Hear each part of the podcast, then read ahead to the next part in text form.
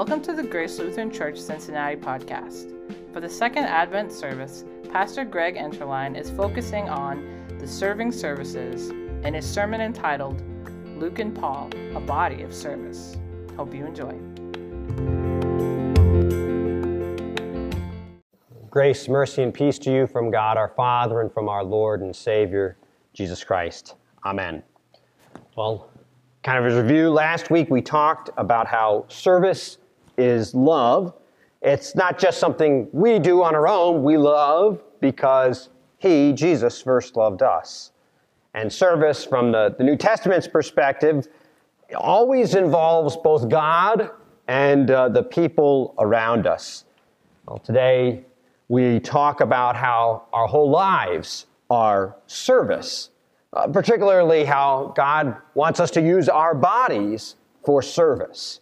Our reading from Paul and one of his close companions, Luke, uh, reveal this. Luke, if you recall, was a, a doctor, and as a doctor, it's not surprising that he's kind of more attuned to the body. He, he'll, for instance, describe sometimes in more detail the medical conditions of those Jesus healed, uh, or in, in particularly talking about service with the body. It reminds me of in Acts where uh, Peter says, Silver and gold have I none, but such as I have, I give to you. In the name of Jesus Christ, stand up and walk. And the lame man walk, stands up, but he doesn't just do that. He starts jumping and leaping and praising God. His whole body is responding with worship. Um, both Paul and Jesus will teach that service is about the body, and it certainly includes our bodies as primary tools through which we can serve others. Um, and that's, that's a part, I think, of that sometimes gets overlooked in religious circles or maybe in, you know, in church. We forget about how God is, our body is our primary tool uh, with which to serve and live for others. It's not just about theology as much as I love it, um, but it's about our bodies and God using our lives. Our gospel lesson reminds us of the really radical nature of service Christians are called to. Now, most reasonable people agree that it's good to serve others, to, to be kind and helpful. It's not exactly controversial to say that. However, you know, it's sort of a, a gut check when we look at what Jesus says uh, about the kind of service Christians are called to. Um, love your enemies, that's a lot easier said than done. I mean, none of us, myself included, likes to be taken advantage of. I don't like it even when someone's talking behind my back. Uh, I'm much more likely to want to get back at people who mock me than to help them. If I'm and if I'm threatened physically, I certainly don't want to do something nice. I either want to maybe I want to run away or I want to fight, uh, but I certainly don't want to suffer or help them typically. But Jesus tells us not just to avoid fighting back, which is kind of hard enough on its own, he tells us to go a step further. He tells us to share willingly, even with those who take advantage of us.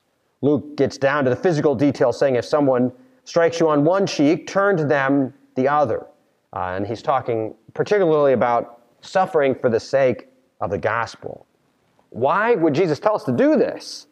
Well, it's because the gospel and God's people, he, he wants us to stand out. He wants the, the radical nature of the good news of the kingdom of God to be recognized. And our bodies and lives, the way we live, plays uh, an absolutely essential part of that. Uh, it starts, of course, we want to start with Jesus. It starts with the radical compassion and the sacrifice of Christ on the cross. Uh, but likewise, our own bodies, and even when we suffer for the sake of Christ and the gospel, can be a powerful way that we witness to the world. Uh, Jesus came, and he came to, to go against the grain, to fight um, violence with suffering for love's sake. Uh, he fought selfish cons- with con- selfishness with concern for others. He told people to give and to live without expecting to be repaid. That's really very different from the way we're inclined to live and the way much of the world lives. But all that, all that teaching is just a bunch of empty theology or philosophy unless someone actually lives it out. I mean, we can say whatever we want to about how Christians ought to live, uh, but until we actually do it, No one cares. Um, but that's exactly, of course, what our Savior did and what he calls us to do. Although he didn't advocate for violence, Jesus nevertheless did wage war with the world. He came to battle with evil, sin, and death, and he wrestled it uh, in the, in the cross and, and into the grave, and he emerged victorious on Easter. What I'm trying to get at is talk is cheap, and certainly I'm probably guilty of it sometimes as a theologian, but the world says, show me a radical way to live. Don't just tell me, and maybe I'll dare to trust in it. But again, if it's just a bunch of words, no thanks. I can find that somewhere else. But, but when we actually start to, of course, imperfectly and needing forgiveness along the way, but when we actually start to, to live this out and, um, and instead of just talking about it, when we put our bodies in service to God, not um, it can actually that's when people will actually take note. So that's our gospel as a let's shift to the apostle paul. And paul talks about the body pretty regularly. He talks about disciplining the body um, comparing on several occasions comparing this discipline of the body to an athlete. Um, the physical body matters very very much to Paul. In fact, one of the main things he has to argue with is the idea that the bodies, eh, they don't really matter. Um, he often has to argue with those who, who think Christianity is just a philosophy on life uh, and, and who think, well, we can believe whatever we want and then we can do whatever we want even if we believe it. If we, if we subscribe to this Christianity thing, well, I can still just kind of do my own thing. But Paul really vehemently rejects this idea. Instead, he talks about our, our whole bodies being in service to God, uh, not just some separate, separate part of life from the physical world. Romans chapter 12 talks about using our lives and, and it views them as a sacrifice. I appeal to you, therefore, brothers, by the mercies of God, to present your bodies as a living sacrifice, holy and acceptable to God, which is your spiritual act of worship. Do not be conformed to this world but be transformed by the renewing of your mind, that by testing you may discern what is the will of God and what is good and acceptable and perfect. See, Jesus doesn't, he's not asking for us to set aside some time or some portion of our money to serve others. No, what he wants to redefine the whole purpose of our life. Paul calls us into not just to section off our life into different segments, he wants the good news of Jesus to affect all of us, including body, heart, and mind.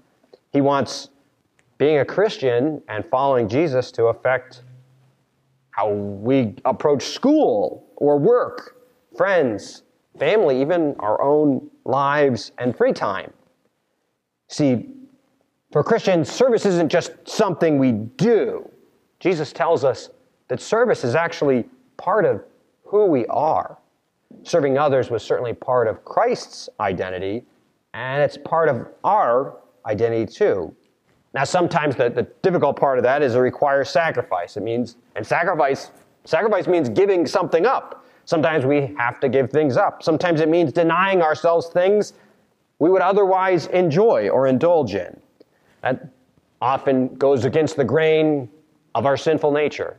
It goes against the grain of what um, the devil tempts us to do, and certainly of what the sinful flesh wants us to do as well. Um, even our, even those close to us, even sometimes even our friends and family may think it's silly or foolish to live without looking out for number one, myself, above all else. However, a life of service is not really a burden, it's a privilege. It's, it's freeing because life isn't all about you and me, because God's plans are better than our plans. And the wonderful news of the gospel is that Jesus takes care of us. He promises that we don't have to worry or fret because He's got our back. He'll take care of us. Now, I'm sure, I imagine maybe many of you are like me and that we have to admit we don't always do this. But I tell you, my regrets are not the times when I did what Jesus said. I don't regret that. I rather I regret and confess that at times I am guilty of living for myself, of not taking, for not making my whole life a testimony and sacrifice to Jesus because I know that what Jesus offers is better than what I have to offer. Yet, I, like I said, I have experienced, and I know that Jesus calls us um, to a, a better way. It's not just better in the sense that it's what you're supposed to do, but it's actually better for us and for others when we live it out. As Paul said elsewhere, as he describes our purpose and, and also some very familiar verses, it is by grace you have been saved through faith. And this not of your own doing, it's the gift of God, not a result of works so that no one may boast. For we are his workmanship, created in Christ Jesus for good works, which God prepared beforehand that we should walk in them. Um, let us close with prayer. Dear Lord, uh, we thank you for the bodies that you have given to us. Forgive us for being selfish and often using these bodies according to our wishes and desires instead of living sacrificially and fulfilling the purpose for which you created us. Have mercy on us and lead us so that we may enjoy and delight in your will and walk in your ways according to your holy name. Amen.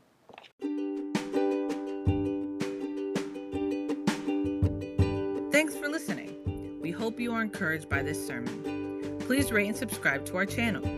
You can also find us on our website at www.gracemin.org, our YouTube channel, or our Facebook page.